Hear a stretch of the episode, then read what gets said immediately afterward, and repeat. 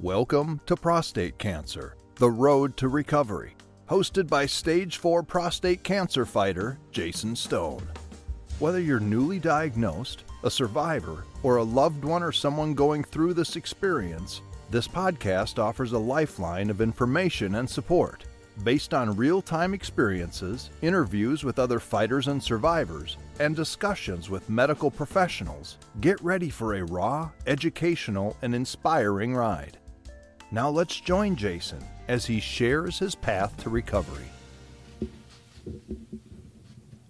Hi, and welcome to Prostate Cancer The Road to Recovery. My name's Jason. I'm 53 years old. I almost said 52. 53 years old as of today, and I have prostate cancer. It has metastasized to my spine, to my L1 vertebrae, and in this podcast, we talk about it. In episode five, we talked about the symptoms of prostate cancer. How do you know you have it? Uh, and some of those, we, you know, a lot of the things we uh, found out is that it, it looks a lot like getting old. Looks like, hey, I'm getting old. My back hurts. My my the frequency I'm urinating is changing. It's getting harder to pee. Those kinds of things. All symptoms of possibly having a problem with your prostate. Doesn't mean cancer, but a problem with your prostate. So it's important to work with your doctor, work with your urologist to get that checked out. Today, in this episode, we are going to talk about what happens after treatment. I've got I've been asked that uh, several times in the last two weeks. I get a lot of calls. Was talking to a friend, hey truck, and uh, earlier tonight, and you know he's like, "What happens after treatment?" Because I was saying I just did number twenty four of twenty eight uh, radiation treatments to my prostate, and then after that I roll into five shots of radiation to my spine, and then I'm done with radiation therapy. And he's like, Well, what happens after that? Great question. What happens after that is I continue with the hormone therapy. Uh, it is important to keep my testosterone levels uh, down to what they call unde- undetectable. They need to be n- n- almost nil. And the reason is that's what prostate cancer feeds on. Now, hopefully through this treatment, what has happened is we knocked my uh, PSA and my testosterone levels down really fast. Concurrent with that, we started hitting my uh, prostate with the radiation therapy. So, radiation uh, or prostate cancer, the cancerous cells are more susceptible to being killed off by radiation. Now, it also damages my healthy cells. That's expected, it's normal. Uh, there's there's a lot of good technology that goes into uh, how that radiation treatment happens. Uh, I'm going to go over that with my doctor on a future podcast episode, I promise. But what's important there is that we get my testosterone down so that the radiation does kill the cancerous cells. Now, the healthy cells, I'm eating better, I'm exercising, doing some light exercise. So I'm hopefully going to uh, encourage my healthy cells to regrow. But radiation therapy should be strong enough to kill off the cancerous cells. So what I what I don't want is what if one all it takes is one random cell, right? One random cancer cell somewhere in my system because it because it's metastasized, it is floating around throughout my body, right? All it takes is one cell to take hold somewhere. It doesn't even have to be in the prostate anymore. It can be because it's broken outside of the prostate and it's metastasized, it's floating in my system. It can form a tumor anywhere. It could be in my shoulder, it could be on, you know, my pelvis. It likes to go to the bone. It can go to the soft organs, can go to the lymph nodes quite often. And so that's a risk. So what we want, what we want to do is continue the hormone therapy for about uh, 18 months. Now this is negotiable. This depends on how I my body is handling the treatment. And so far, all indications are that my body's responding very well to it, which is really good. But we're going to continue this for 18 months, like I said, maybe 12, and then we can. can uh, I'll talk to my doctor. I'll talk to my radiation oncologist. I'll talk to my uh, um, my hormone therapy oncologist. I'll talk to my urologist, and we'll talk about maybe weaning off of the hormone therapy, which would be great because the, the side effects suck. But that's a different episode. I think one already we already covered number two. Uh, number two, that's funny.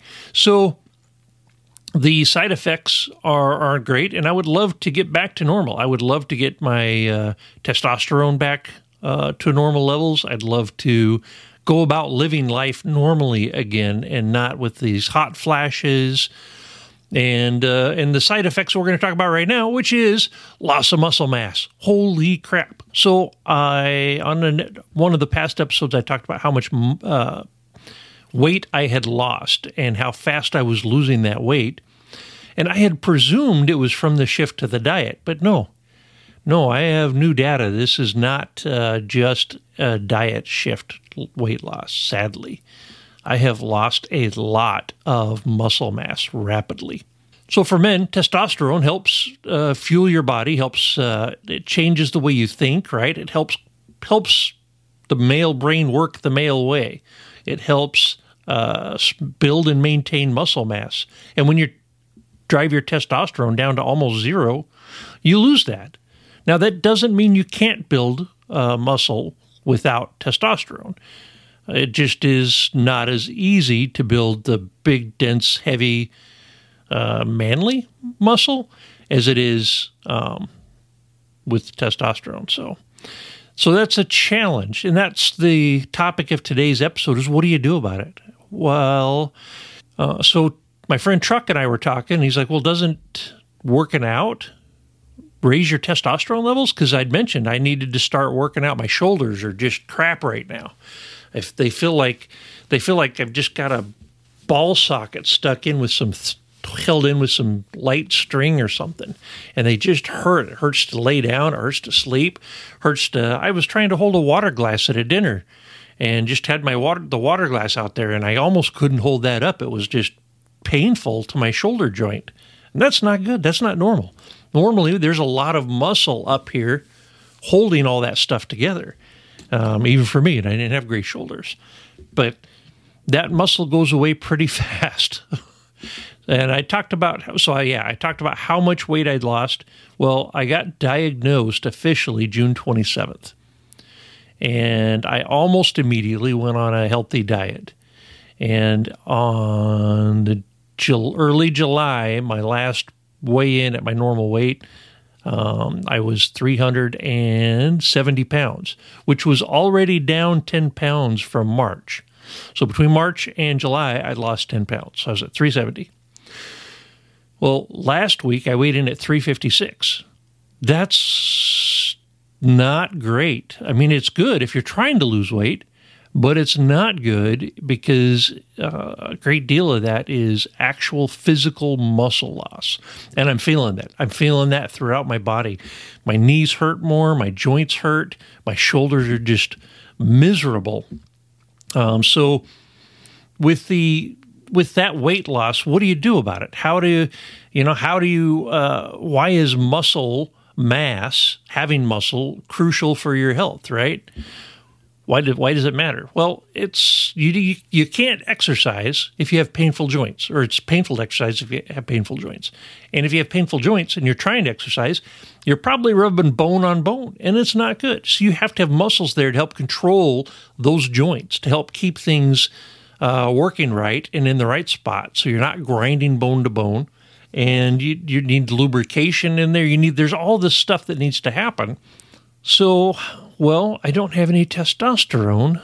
And so, how do I do that? Well, testosterone, and I'm sorry for getting this a little wrong earlier, Truck. Uh, I was sort of right. I was half right. Testosterone, yeah, you can, weightlifting increases your testosterone levels. But the answer to that is it's briefly. It doesn't permanently raise your testosterone levels as near as uh, the two reports, I mean, a lot of research, right? Two reports I looked at. So one thing, one of the things here says resistance training, particularly exercise that engage your large muscle groups and involve heavy weights with low repetitions, tends to stimulate the most significant release of testosterone. But that is temporary. It peaks shortly after the workout and returns to baseline levels after a short period of time. So that boost can contribute to a, a buildup of muscle, a you know muscle creation, muscle growth, and fat loss as well. But that benefit just happens for a short period of time. It peaks right after you're done lifting weights and then drops off. Now, I don't want to get my testosterone levels up. So, what type of exercise am I doing? And I am doing exercise. Uh, for the last several weeks, uh, another friend, hey, JR, was taking me uh, to the gym at the college, and we were just I was just walking on a treadmill, and then I would do a little bit on a bike one day. Uh, we did do some light shoulder workout on the machines on one day. I felt that for a few days.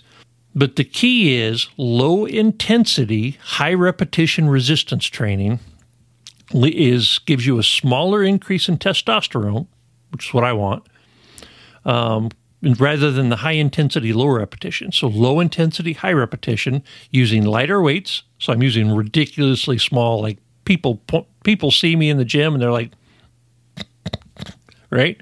Yeah, they they notice, uh, but I don't care. You know, some I'm not well. Am I dying? I'm not dying. I'm not dying. I'm trying not to die.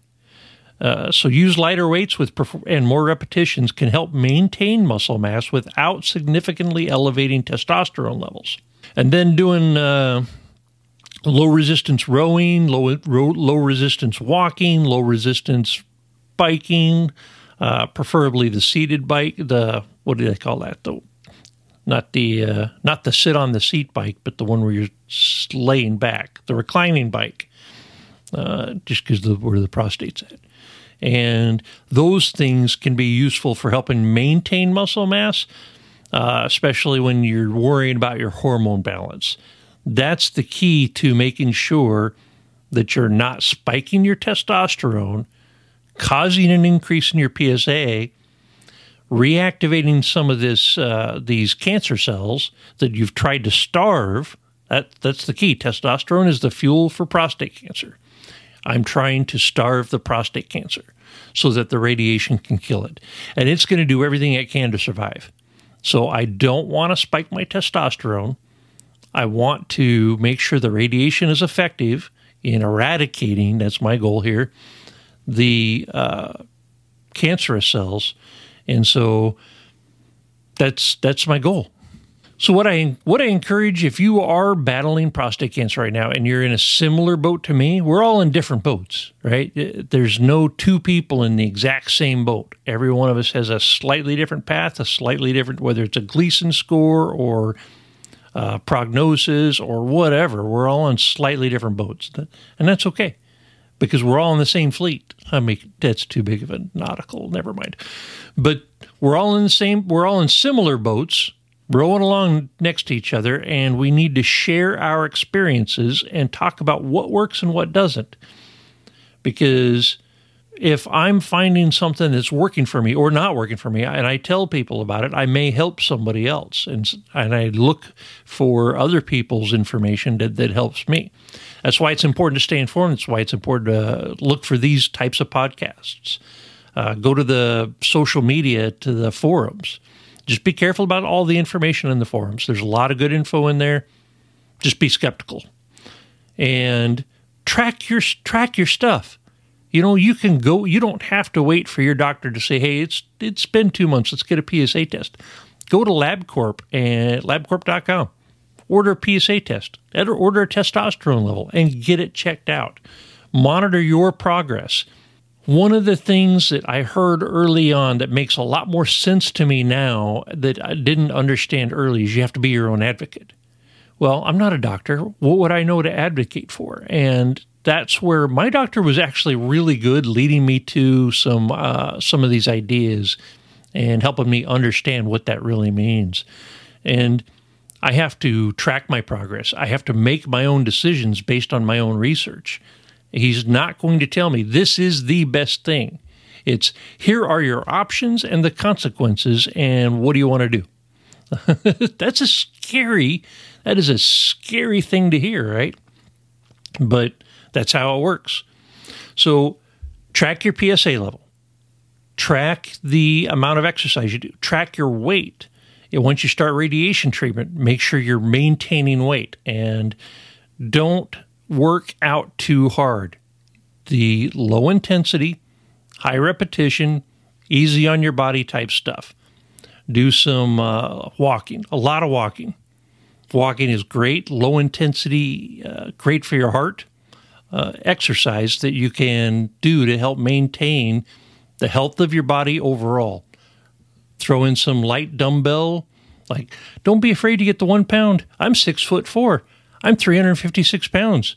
I'm picking up two and a half pound dumbbells. I don't care anymore because I'm staying alive, staying alive, staying alive. The uh, and make sure you get periodic checkups. Make sure you are coping with these in a positive, healthy way. I've talked about before, this podcast is one of my coping mechanisms. This is, I hate to say more for me than you, but yeah, this is more for me than you. I'm hope I have found uh, that a few I've met a few people that I'm helping out, and that's awesome.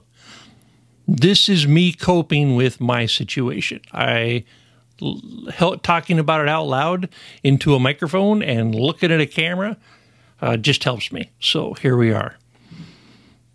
And so everybody has to have their own strategies, and everybody's going to look different. Some people, uh, sadly, uh, internalize everything and they shut down and they, they close up and they don't talk about it and they don't tell anybody. I had an experience recently where somebody didn't tell somebody something about a medical issue until after they were sure they were okay. I was like, how does, what if, because that's not, what if it had gone bad? How would the outcome have been? That would have sucked. So, uh, I, I, encourage you to tell your family and friends uh, about your situation, about your condition.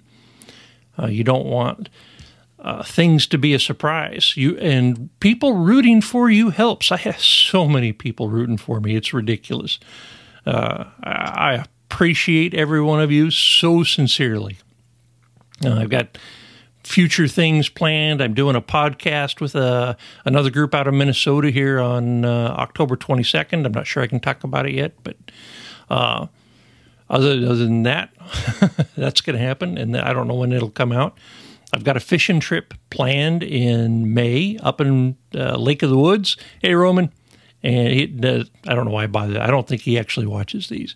He says he does, but he doesn't. Doesn't matter.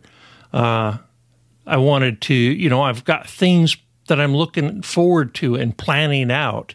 Saying I'm not just looking at tomorrow. Tomorrow's going to be number 25 of 28 to my prostate. Great. But I'm going fishing in May. And that's what we've got for this episode. Uh, make sure you're talking about it. Make sure you're tracking things. You're your own advocate. And get outside. Get outside. Get some sunlight. Uh, oh, yeah. So my daughter, my two two of my kids are out here uh, right now helping out and love them, love them to death. And my daughter and I went and planted planted radish seeds.